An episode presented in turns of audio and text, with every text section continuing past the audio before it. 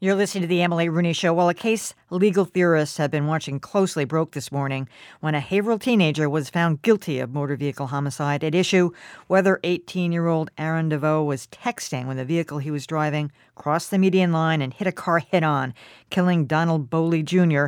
and seriously injuring his girlfriend.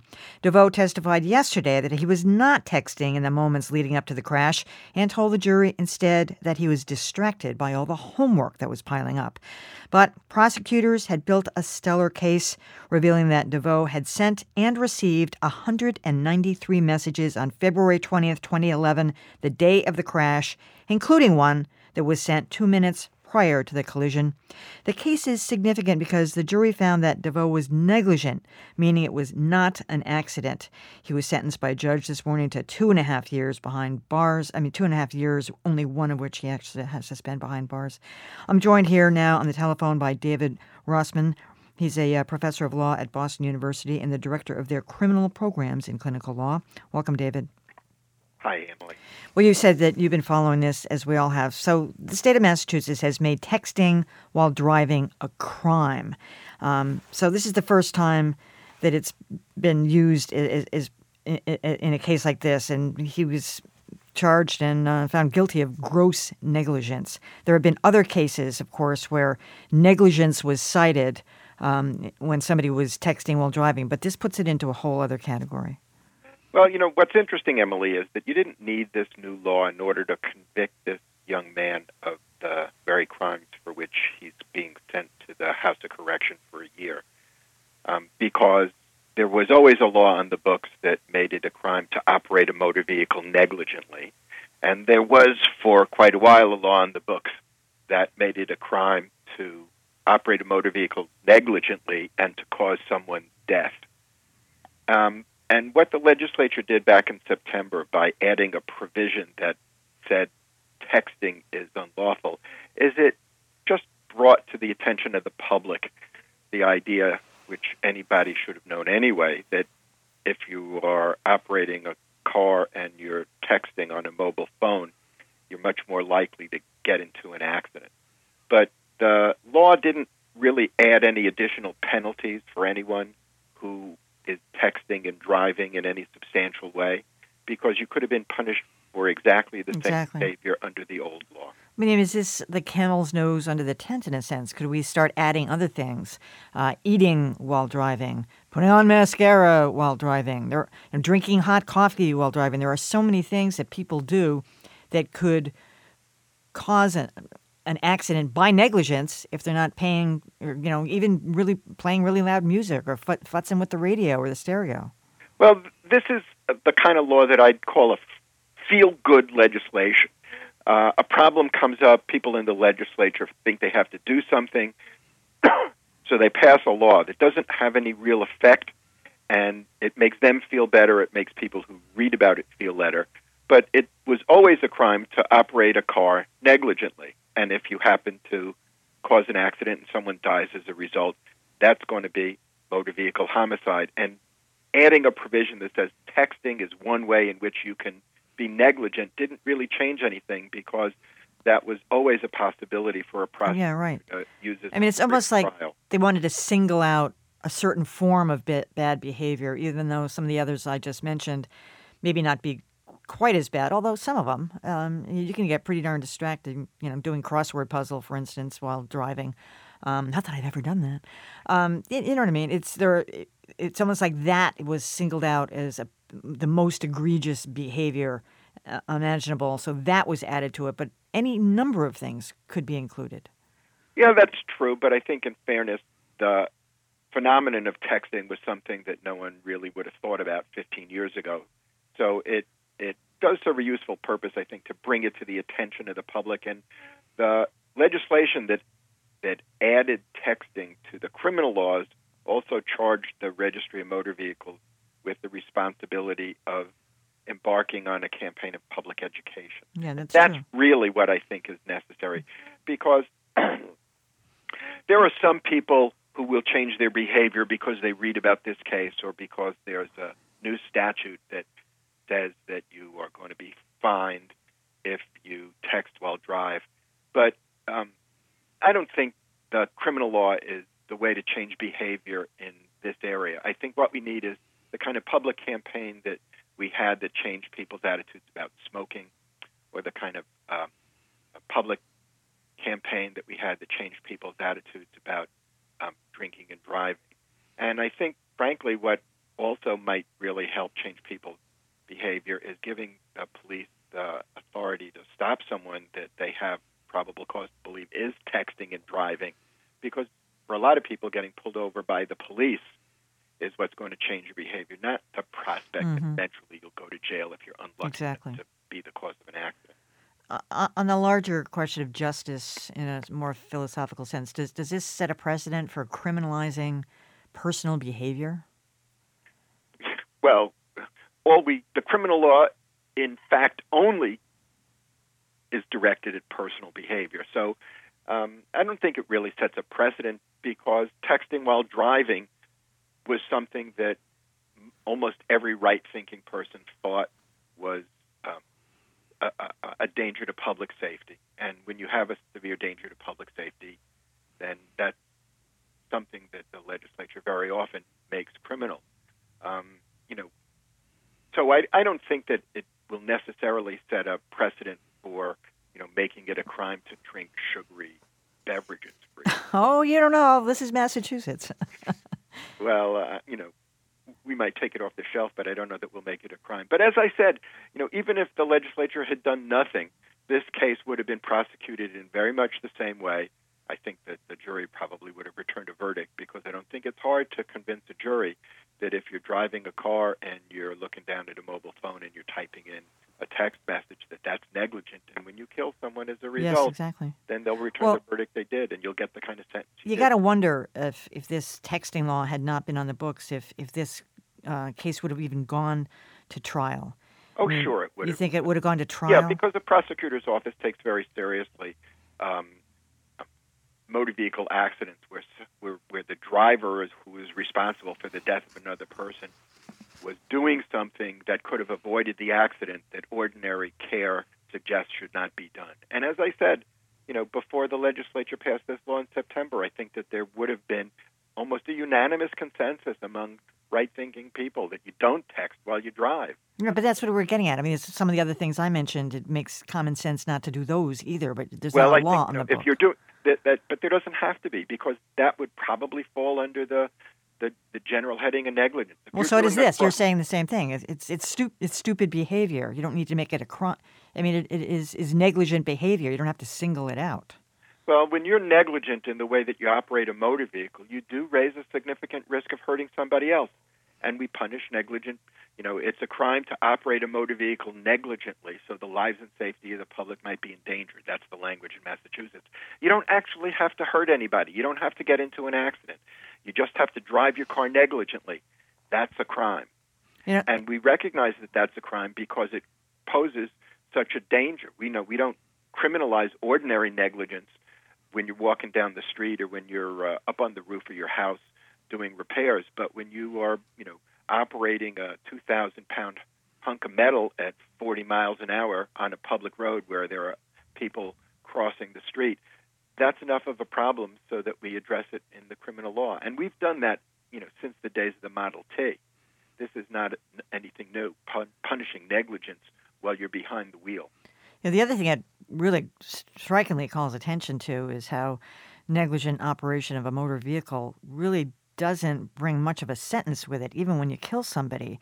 I mean, he th- he was facing a maximum of four years. He got two and a half, and only one of which he has to actually serve in jail. But it's in, the greater scheme of things, as compared to say murder one, it, it's not that much.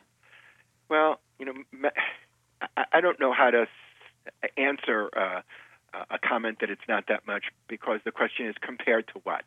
You know, compared to what? manslaughter. I understand that, but the typical manslaughter case is someone who goes into a bar with a knife and gets into a fight and pulls out the knife and stabs someone. Um, you know, do we consider this kid to be as culpable as the person who um, pulled out a knife in response to a fist fight and used excessive force?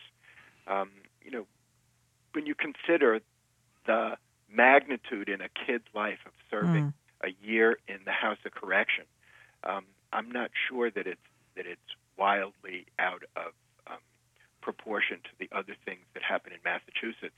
And I think a lot of people's reactions to the length of sentences, um, you're comparing um, the sentence that this kid got to sentences in cases that really aren't comparable, like a murder or a manslaughter, or sentences in other parts of the country where the sentencing practices are way harsher than they are in Massachusetts. Uh, you know, if you compared what would happen to a case like this in other parts of the world, it is not at all That's true. whack. We just happen to like putting people in jail for long periods of time for no good reason other than we think in some way that it'll change the behavior of other people. But it, you know, the the evidence for the phenomenon of people changing their behavior because some stranger goes to jail for a long time for doing something that most people um, think is not all that terrible. It's very, very slim. It's a very sad case all around for, of course, the family of Daniel Bowley Jr. and, of course, the fam- family of Aaron Deveau. David Rossman, thank you so much for joining us. Thank you, Emily. Bye bye. Up next today, you can bet on a horse race at Suffolk Downs, but if CEO Chip Tuttle has his way, you'll also be able to bet at the craps table, see a show, have an elegant dinner, and stay the night at a luxurious hotel. We'll talk to him about his plan to turn the horse track into an urban oasis. You're listening to The Emily Rooney Show from 89.7 WGBH, Boston Public Radio.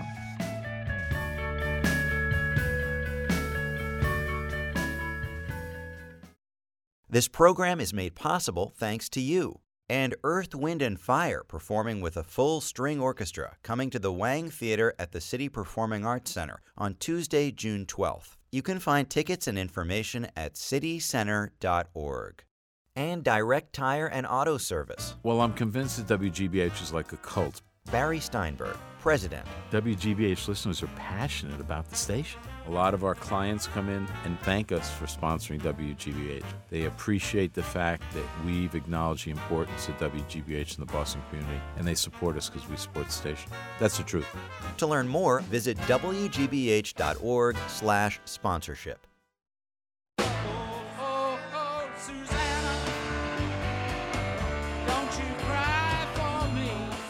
On the next Fresh Air, Neil Young talks about his new Crazy Horse album, Americana, which features folk songs and songs many of us learned as children, like Oh Susanna and Clementine. Join us. This afternoon at 2, here on 89.7 WGBH.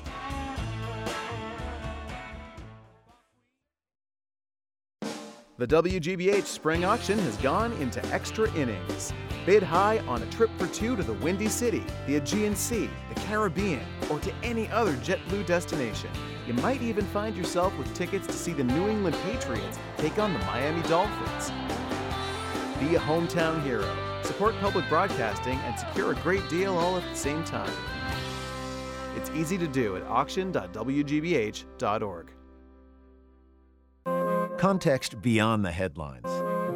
Issues you want to know more about Stories you'll want to share.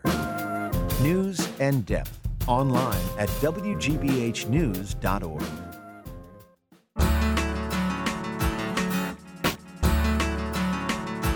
You're listening to The Emily Rooney Show. It's big, it's breezy, and it promises thousands of jobs. The Caesars Entertainment Group yesterday unveiled its plans to develop a resort style casino on a 163 acre site at Suffolk Downs. The group also promised to share details of the plan in coming days, saying they intend to get community input on jobs and job training and outline plans for public safety, tourism, and entertainment partnerships. I'm joined here in the studio by Chip Tuttle. He's the Chief Operating Officer at Suffolk Downs. Welcome, Chip. Emily, thanks for having me. It's great to be here. How did you think the rollout went yesterday? I, thought it went pretty well. We've uh, we've been talking about this for a long time, and, and we've had uh, literally hundreds of meetings with, with people around Boston and East Boston and Revere and, and our surrounding communities and on the North Shore. And and uh, you know, yesterday was was really the start of a more formal public process now as as we move into uh, trying to compete for one of the gaming licenses that was authorized by the passage of legislation last year. Well, as you know, the proposal that St- Steve Wynn made for Foxborough landed like a thud to the point where Foxborough people, just the Foxborough residents, said we just don't want this. This uh, uh, architectural rendering, at any rate, is completely different from that. It's much more modern. It's it, it doesn't look doesn't have the classic look of a casino. In fact, as somebody remarked yesterday, you can kind of forget that there is a casino there because it's the restaurants and the shows and you know the, the retail uh, operations. I mean, that's sort of part of the idea. It is part of the idea, and and I think there's some sort of leftover stereotypical ideas about about gaming and gaming development based on you know people's impressions of, of old movies in Las Vegas and things like that. Like it always has to be nighttime. Uh, yeah, and, very and, dark that you're inside. trying to trap somebody inside. Well, the- isn't there a little of that, too? yeah. well, th- this this w- the design we showed yesterday. It is open. It is airy. It has up to ten restaurants. Uh, I think eight of the 10 restaurants uh, open up onto the street, onto the sidewalk, indoor, outdoor. Uh, the idea is we wanted to connect uh, very much the older construction, Suffolk Downs, the, the, the part of the grandstand and, and clubhouse that was built in 1935, with the new construction, create a streetscape. I think the architect used the term uh, urban oasis. And the idea would be that when you turned into our driveway, you'd really feel like you were someplace different and, and entering a, a different area where. Uh, in addition to the gaming amenities, obviously there would be uh, lodging and shopping and, and nightclubs and restaurants and and uh, you know a high end spa and, and some of the, the other recreation activities that people associate with that. Now, how is this going to supplement the horse racing? Is that still going to be there? Well, w- the the beauty of our proposal is that it, it it keeps horse racing here in Massachusetts. We're the last remaining thoroughbred racetrack in New England now, and and our ownership has invested a lot of money over the last several years to keep horse racing up and running. Uh, you know, in, in in 1934, pari-mutuel wagering passed in Massachusetts, and in 1935, Suffolk Downs really set the standard for uh, a modern racing and uh, and and at that time, racing was the most popular form of gaming. But Suffolk set the standard then, and and you know it, since then it, it's entertained millions of people and employed thousands of people. What we're talking about, what we unveiled yesterday, is really uh, trying to set the standard in this type of development for a new era. We believe that we have to set the standard for gaming in Massachusetts. That's a big responsibility, but it's one we take on uh, with gusto. And, and, and so what we're trying to do here is, is create a facility that will entertain millions of people, attract visitors not only locally but from out of town, and employ uh, new generations of, of local families. We're talking about up to uh, 4,000 jobs on the property uh, if we are successful earning a license and able to build the project. We're going to be talking on on Greater Boston tonight about how Boston has a hard time competing as a world class city because of the restrictions surrounding liquor licensing and oper- uh, hours of operation. Will you get a waiver on that? Will you be able to have serve liquor past one or one o'clock in the morning? Yeah, no. we uh, according to the legislation, we're able to offer a 24-hour gaming operation, but we are subject to the local uh, the local licensing requirements of Boston, where our facility would be. So that that means that there would be no wouldn't have any They'll ability to serve alcohol between two and eight a.m. Yeah.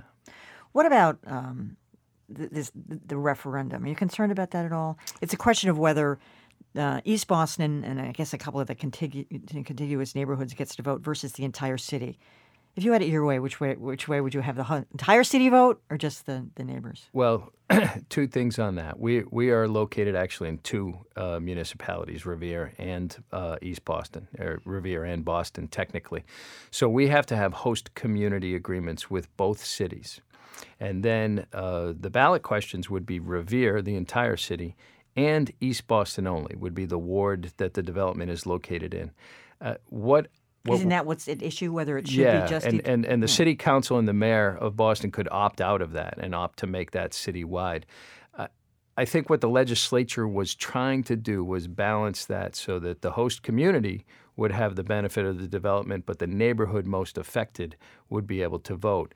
Uh, we have a lot of employees in East Boston. I've worked there for a long time. We know a lot of folks in East Boston. They're very interested in in having that be East Boston only.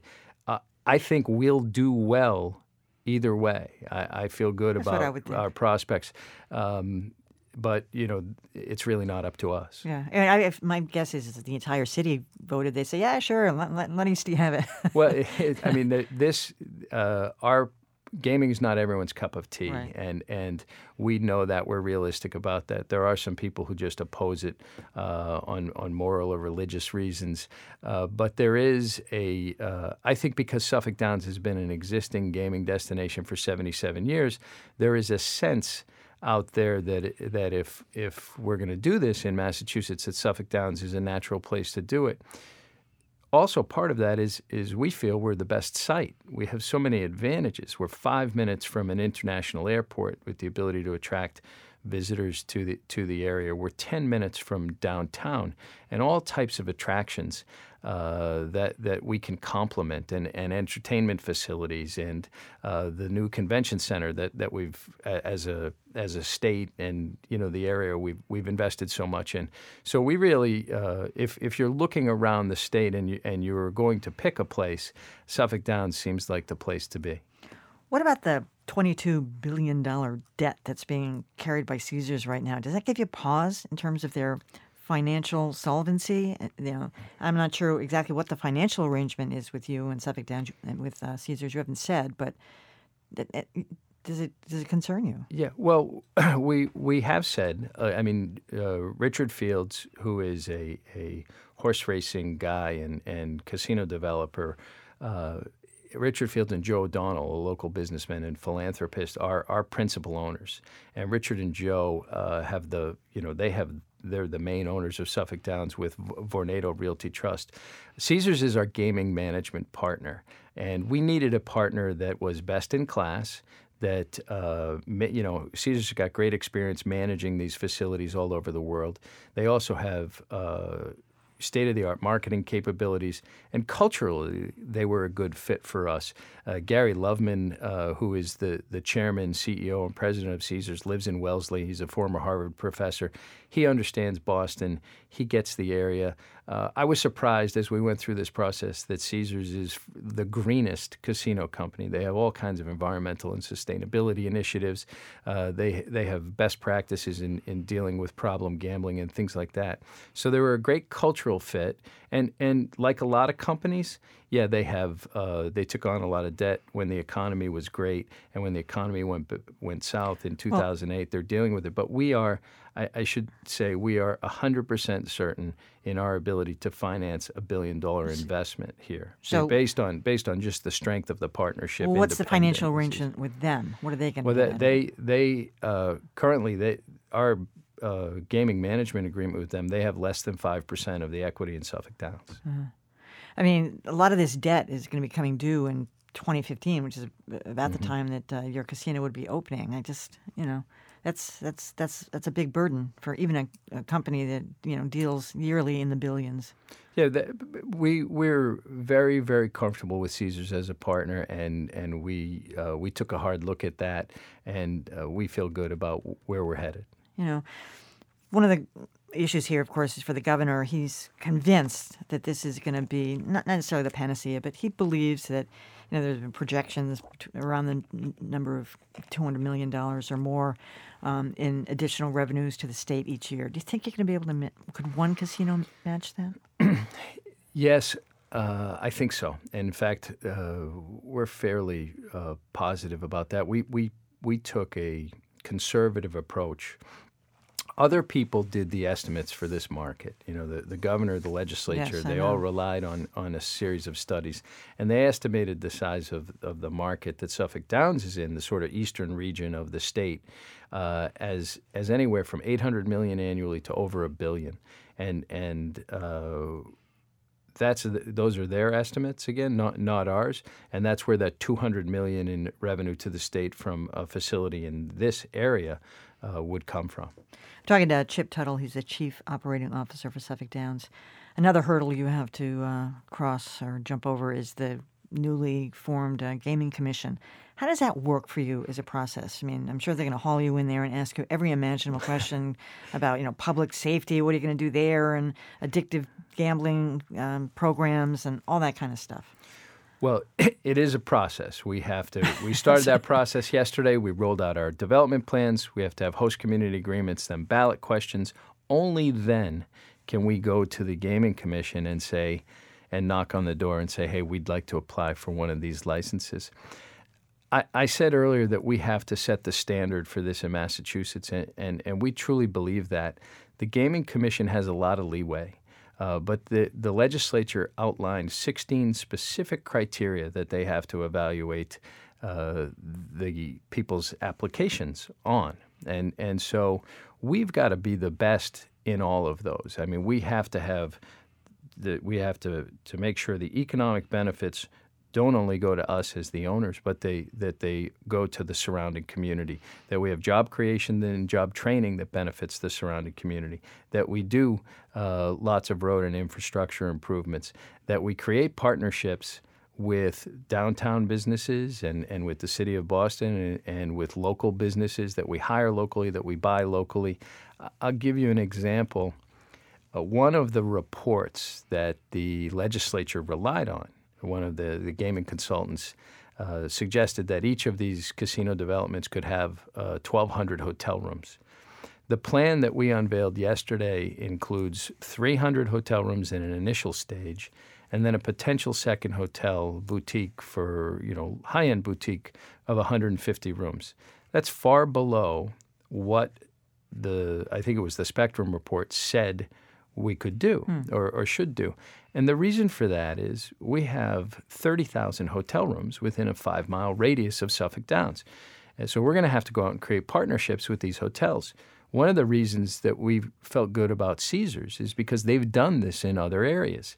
Their facility that they manage in New Orleans spends eight to ten million dollars a year buying hotel rooms for its guests, you know, in and around New Orleans. Good. They spend 4 mm-hmm. to five million a year sending their guests to New Orleans restaurants. So if if we were to go down there and stay at the the facility in New Orleans, you don't have to eat there. You want to go to the French yep. Quarter. You know, similarly, guests. Yeah, guests at our at, at, our development might want to go to the North End, the Back Bay.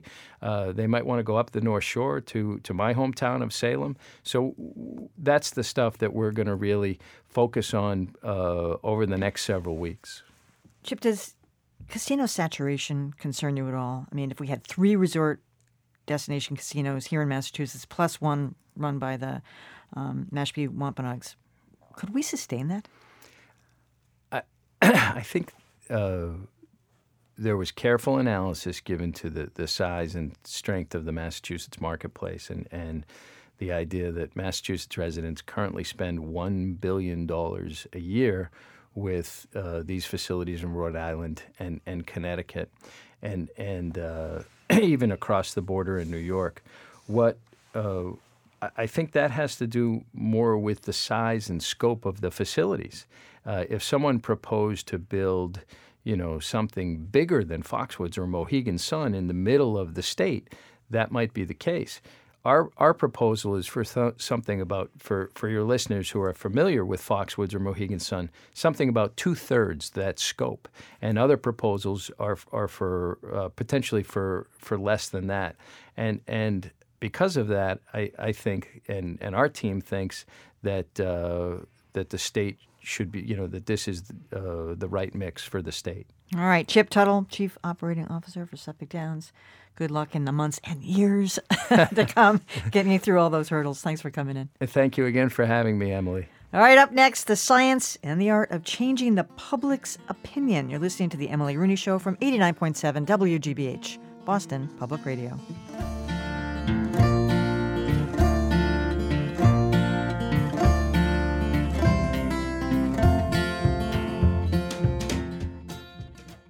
This program is on WGBH thanks to you and Harvard Vanguard Medical Associates, offering complete healthcare for you and your family. With 21 locations across greater Boston, Harvard Vanguard welcomes new patients and accepts most insurance. CareMadeEasy.org, an affiliate of Atrius Health. And Skinner Auctioneers and Appraisers, presenting their auction of fine jewelry on Tuesday, June 12th at Skinner's Boston Gallery. Offering diamonds, natural pearls, colored stones, and signed pieces. Online bidding available at skinnerinc.com And Innuendo, presenting the Hunter Douglas Celebration of Light Window Fashions event, featuring Hunter Douglas Duette Architella energy efficient shades, silhouette, and luminette shading systems. Innuendo.com. On the next Callie Crossley show, Aging with Autism. The CDC reported earlier this year that one out of every 88 children has autism or a related disorder. So, what does this mean for society when these kids grow up and their parents are no longer around to take care of them? Will there be enough government resources for people who have autism in their adulthood? Is something that Boston based lawyer Fred Miselo thinks about a lot. That's today at 1 on WGBH. Hi, my name's John, and I'm a WGBH sustainer. Sustainers like John break their gifts down into monthly installments that automatically renew. That helps 89.7 plan better, and better plans mean fewer fundraisers. And that's why John is responsible for this hour of programming coming to you fundraiser free. Thanks, John. Support WGBH as a sustainer online at WGBH.org. Local issues, local talk. Today, Massachusetts remains one of two states that do not grant inmates access to DNA evidence after they have been convicted. 89.7 WGBH, Boston Public Radio.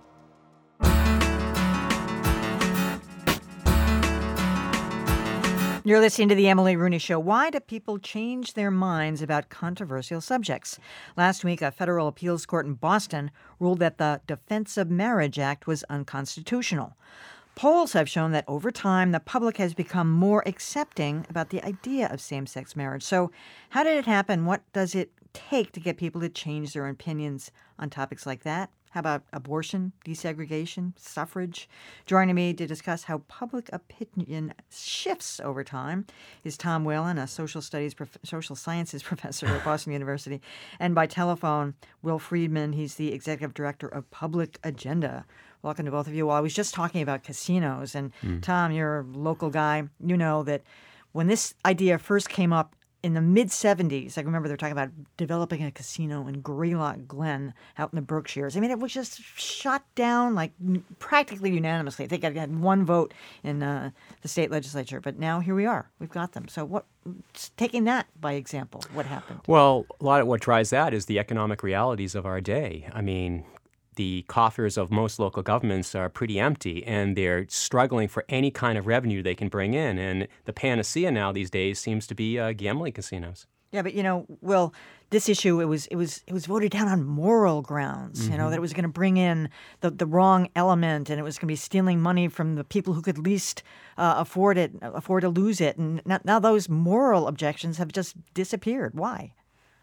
Well, uh, people need to wrestle with different sides of an issue and and and weigh the different trade-offs against each other. Um, the problem is they don't always have great opportunities to do that, but there are moral considerations, economic considerations, uh, quality of life considerations, and um, there there has to be a process that people can go through in order to for their opinions to evolve. So different things come up at different times. So take me through a process. I mean how long does it take? This this one's been about let's see, uh, forty years, but uh, women getting the right to vote, uh, mm-hmm. same-sex marriage, um, interracial marriage, uh, desegregation. I mean, take me through the process. Right. So it takes different amounts of times for different issues. Um, women in the workplace is an issue that the country worked through over 50 years or so. In the late 30s, 22% approved. The late 80s, 78% approved. Um, in our own research, we find that people, uh, um, the general public, saying um, that a college education is essential, going from 31% to 55% over about nine years, and that's you know much quicker. Um, so you know the, the the answer as far as the timing goes is it depends on a lot of factors, but there are stages that people tend to need to go through and the question is how to help them get through them. What we find is that the public tends to go through, there are sort of several stages you can identify. Um, and the beginning we talk about as you know, awareness and developing a sense of urgency. That's sort of stage one, where, where an issue needs to kind of get on the public's radar and not just become something that they're uh, distantly aware of, but something that they start to feel anxious and concerned enough about that they're actually willing to engage the issue. And as people get urgent about an issue, it kind of catapults them into uh, a second phase that uh, we sometimes call working through. Uh, and that stage is sort of the messy heart of democracy, where people kind of understand there's no easy, simplistic answer, that there are trade-offs involved, but we got to, you know, confront this damn puzzle, trying to work it through, and try to find something that most of us can live with, um, and that the trade-offs involved are things we're willing to deal with. And that, you know, once once people begin to get on the other side of that and come to a sort of a new resolution based on you know, new information, uh, new arguments, changing circumstances, et cetera. As Tom said, the the economy changing, Yeah. and that bringing other things up uh, to to people's consciousness. Um, then there's you know then there's a sort of integrating. Well, we're in a new place, and we got to have to get used to it and see what it actually means, and and and, and I actually start to live with it. Hmm. You know, Tom, I was thinking that a, a lot of these issues start kind of, it's almost, this is oversimplifying, but a matter of taste. People object to something because they don't like it, don't like the idea of same sex marriage, don't like the idea of allowing women to vote, or don't like the idea of interracial marriage. So you want something banned that you don't like. And so there's part of this process is, is coming to accept something allowing something to be legal, mm-hmm. even if you object to it. The, the one, the, the toughest one, I think, is abortion because, mm-hmm. you know, you, you can say, look, I don't like it, I'm against it. Personally, I wouldn't do it. It's got to be legal. But the argument against that would be, yeah, but it's murder. Right, and you know the women's liberation movement of the 1970s. It coincided with the suburbanization and the economic downturn in our nation's economy in the 1970s, and women needed to go to work to get that second paycheck to help regular middle class families to maintain a certain level of um, of income and uh, you know standard of living, and I think what we need to talk about here too is that in these kinds of moments, these social movements of change, you need a galvanizing moment oftentimes. The civil rights movement in the 1960s, um, March 7th, 1965, the march on uh, at Selma, Alabama, when protesters, civil rights protesters led by now Congressman John Lewis, were brutally beaten up by the local white police force. It was known as Bloody Sunday. And that was captured live by television cameras and crews. And it was broadcast throughout the nation in people's living rooms. And for the very first time, people around the nation saw the brutal face of what was our version of apartheid here in the American South. And that allowed President Johnson at the time to push through Congress the seminal Voting Rights Act, which removed the last legal barrier of uh, segregation in our country. So it can happen quite suddenly, but all like in the civil rights case, it's always kind of percolating below the um, the surface, but it can come out in surprising and fast ways before you even realize it. But are some issues, either one of you, um, Will Friedman or Tom, weigh in on this one, that you are, are, are never going to be resolvable, even, through all the phases that you just discussed, Will? I mean, I, I go back to the issue of abortion because even while, even though it's legal, um, it's it's it's never going to be accepted in the same way that uh, uh, civil rights or or one of those. Am I correct? Well, um, I, I, I- don't think it's ever going to be easy. I don't think it's ever going to be an easy issue, but I think it depends on what you mean by by by resolve. Um, I think society, you know, Stop fighting it. Stop fighting the fact that it's it's it's legal. I mean, there there's still people who are fighting to make it illegal. I mean, I realize that's happening with. Uh, you know the Defense of Marriage Act. There will be a pushback on that, but that that's that's that's heading in a in one direction. I mean the the the, the tide of public opinion has changed dramatically about same sex marriage to the point where more than fifty percent um, think it should be legal. Exactly. Exactly. Well, I think it's which important- goes to show that you know that, that even on very very uh, deeply felt issues, things can change. I think abortion is going to be one of the tougher ones, but um, you know, the example you just gave, I think, indicates that many things are possible. hmm And I think about things like smoking, the ban on smoking, not just in the workplace, but basically virtually anywhere. Somebody got in the elevator with me yesterday here at GBH, and I went, huh, she's a smoker, because I could just smell it on her. And, and, it- and it got me to thinking, gosh, nobody smokes anymore. I mean, what, what was the galvanizing moment for that? Well, I think there the improvement in mass communications, um, scientific uh, breakthroughs, you know, various studies that prove, you know, the Surgeon General said, you know, if you smoke, you are increasing your risk of cancer. That came out in the 1960s, changed a lot of uh, personal habits. I don't want to die. That's always a pretty good reason to um, break a bad habit like that. But but something else you said, I think it's important to bring up that when you bring about massive social change, such as women's liberation, reproductive rights, you can oftentimes spawn kind of a, a counter social movement, a reactionary social movement, like in the 1980s with the, um, you know, the Jerry Falwell types, uh, you know, the moral majority, or even today in our present day, the Tea Party. And they feel in their heart of hearts that we've strayed from our true course, that we need to return ourselves to this mythical past when all was was right. And so I think you're never going to be completely resolved. You're never going to have 100% acceptance per se on particular issues. Right, that's democracy. That's right. And, and uh, you know, and I think the galvanizing moment concept is useful, but it's incomplete. And Tom himself said that you know there was a lot percolating under the surface before the the, the march on Selma. Um, so as far as the smoking example goes, I mean, I think I think that was uh, sort of eaten away at over many years um, as we kept coming back to it, kept coming back to it. But it's usurped um, individual rights. I mean, we- we've banned it virtually everywhere. What's one thing inside? People are banning it outside. You know, their workplace. Seriously, I mean, it's just. You know, my attitude was always knock yourself out. I, I don't want to smoke, but I understand why you can't smoke in the workplace or in a bar at this point. But basically, it's gone to the point where it's, um, you know, socially reviled. Pretty close. But I think there too, I think everyone's known someone who's lost someone to cancer in Yeah. their lives, and you know I that really kind of think hits home. cancer. The fear of cancer was. I'm not sure. I think it just became, you know, an ugly habit, and it, w- w- people knew about the, the cancer risks for decades before they really got on the no smoking bandwagon. I think that's exactly right. There, there I mean, there, there was a, uh, the norms change, Yeah. and there are a lot of factors that go into, you know, what kind of begins to let's not call it galvanizing moment, but what galvanizes this kind of change process, where people really begin to confront some realities in a new way and begin to think about an issue differently.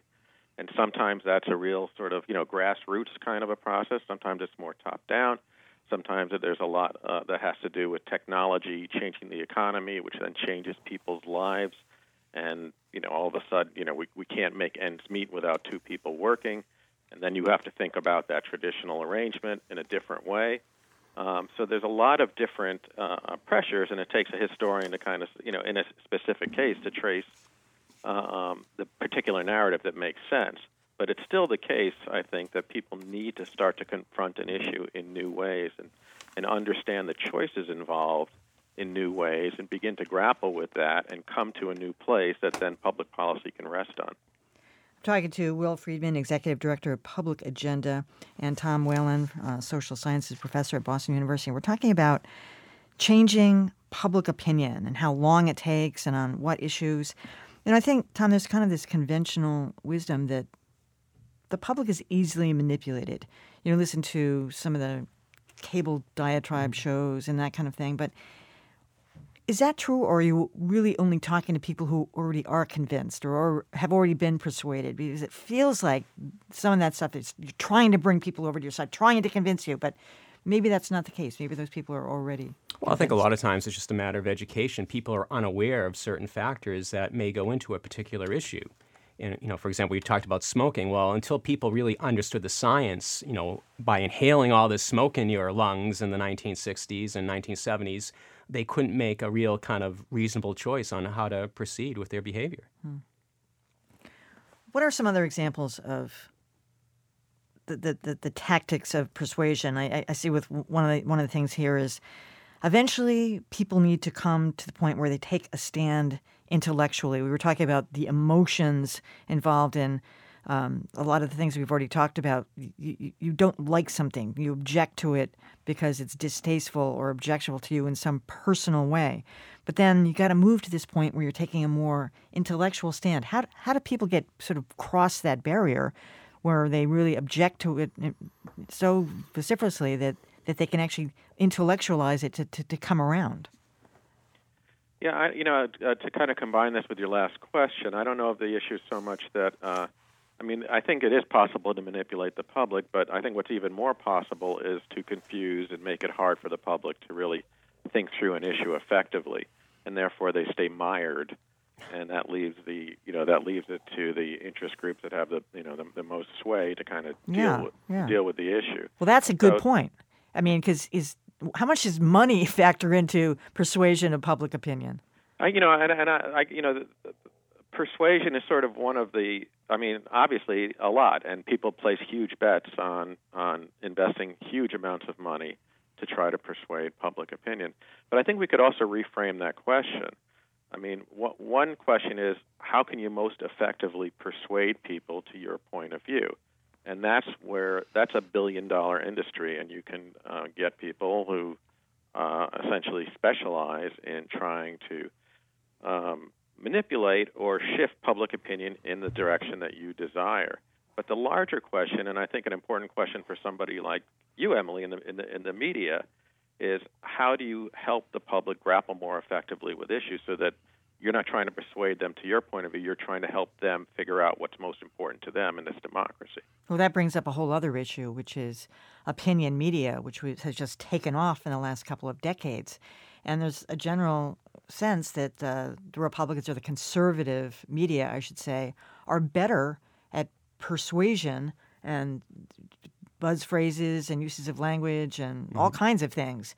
Tactically, are more effective than liberals or Democrats. Think that's true, Tom? Well, I think hyperbole is very entertaining. And, you know, I think the problem with liberals is that they usually start on the basis of reality. And, you know, what you're, when you're talking about the conservative media, it's kind of these kind of wild accusations, these wild conspiracy theories. And, uh, you know, every time you listen to Fox News, you, you get that kind of take. And I think that resonates uh, for a certain group of people. And I guess I would add that I think there's an, you know, there there may be an argument to be made that one uh, partisan group has gotten better than the other at persuading people of their ideology, and therefore, you know, the other partisan group needs to get better at it to balance that out. I think that's a fair concept to play with.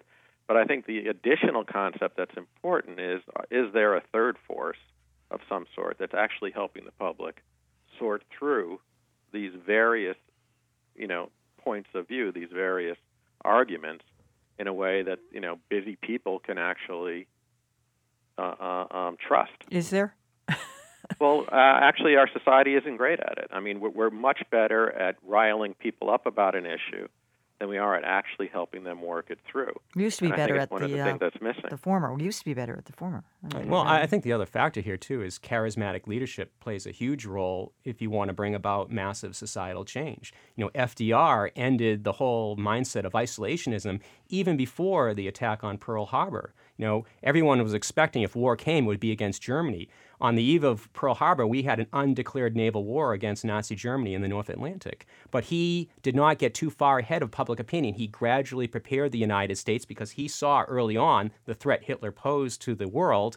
And step by step, patiently, he brought the United States to the point where Americans were accepting of interventionist foreign policy. You know, well, I'm I'm wondering at this stage how we even measure public opinion anymore. It used to be pretty easy. You would either send somebody a form in the mail, you'd call them on the telephone. People don't answer their phones. they don't have. They, The they only got cell. They, they don't have a landline. I mean, how are we doing this? How, how, how's this even working? Yeah, it is getting harder, and um, th- there are methods that take cell phones into account, and you have to now, or else you're basically losing, you know, a- a whole younger dem- demographic in your surveys.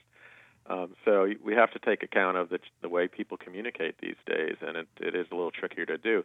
But what's probably more important, um, uh, at least to my mind, than the techniques involved uh, are the technical issues, is whether we're really distinguish, whether we're asking democratically important questions, and whether we're distinguishing the answers that we get Mhm. between those that people have actually thought about uh, and are somewhat therefore stable, or just their knee-jerk reactions that can change on a dime. From a from a point of view of helping society think these things through and create policy, that's a really important distinction to make. Uh, literally, how something is phrased, how a question is phrased. How a question is phrased and and and and and how you listen to the answer, I guess I would say is part of it. Mhm. I used to joke back in my local TV days. We'd always have this question on our surveys. Um, would you like? Do you prefer your your news live? Well, I mean, you know, what what what, what is somebody going to say? So so then it, it, it sparked this unbelievable just everybody a story could have happened 12 hours ago or 12 days ago but you had to do a live shot in front of the building in front of the site because what was anybody know i'd rather have it dead or i'd rather have it three days old but so everybody followed suit doing it and actually you still see it it's still in existence yeah. but it was uh, it was it was the way the question was asked well it could be orwellian too because you know when you think about you know mitt romney and this has been raised in this campaign you know how did he close the budget gap in massachusetts well he raised taxes basically yeah. but he's fees. saying it was fees yeah, right. but and i mean and Reagan in the 1980s said revenue enhancement measures, which was a mouthful, but you can see how just how you phrase things can really change people's perceptions. Yeah. Do you think, um, Will, these days people are more rigid? Is it going to be harder to persuade people because of all the partisanship? I mean, have people become more entrenched? Right. I, I mean, I, I think that's definitely true in the Beltway. The real question is whether it's true throughout the country, and there's there's an argument about that now in the literature, and there are some people who are arguing that people are becoming more ideological. I have to say though, I've I've probably done like close to a thousand focus groups and community forums uh, and dialogues of various kinds uh, in my career, and I've done a lot recently. And while I do see a little bit more frequent um, parroting of of ideological lines that you might hear on cable television at the very outset of a conversation with citizens about issues, uh, that falls away really quickly. And in general, the American public is pretty pragmatic, not deeply ideological. Um, they're really concerned with their, you know, the basic things of their lives and their kids' prospects. Uh, there's a little bit of more of an ideological overlay than there used to be, but that basic sort of pragmatism I find is still really there. Now, in the Beltway, it's a whole other story. Yeah, that's true. All right, Will Friedman, Executive Director of Public Agenda, calling in from New York City. Thanks so much for being with us. Thank you so much for having me. Tom Whalen is still here in the studio, and I'm going to have one more question for Tom. Okay. Because you wrote a book on Bill Russell. Oh, yes. What did you think of the, the Celtics win last night, and what do you think? Are they going to take the Heat? Uh, I think they will now, and it reminds me of that uh, last season of Bill Russell in 1969. They were down a 2-0 deficit in the NBA Finals and pulled it off. They right. and they were also injured. We're taking that to heart. All right, we'll be back tomorrow at noon, and stay with us now for the Callie Crossley Show coming up next. We hear a lot about children with autism, but what happens after those kids become adults? And tonight on my television show, more on the Haverhill texting case. That's tonight at 7 on Channel 2. The Emily Rooney Show is a production of WGBH Radio on the web at WGBH.org, Boston Public Radio. I'm Emily Rooney. Have a great afternoon.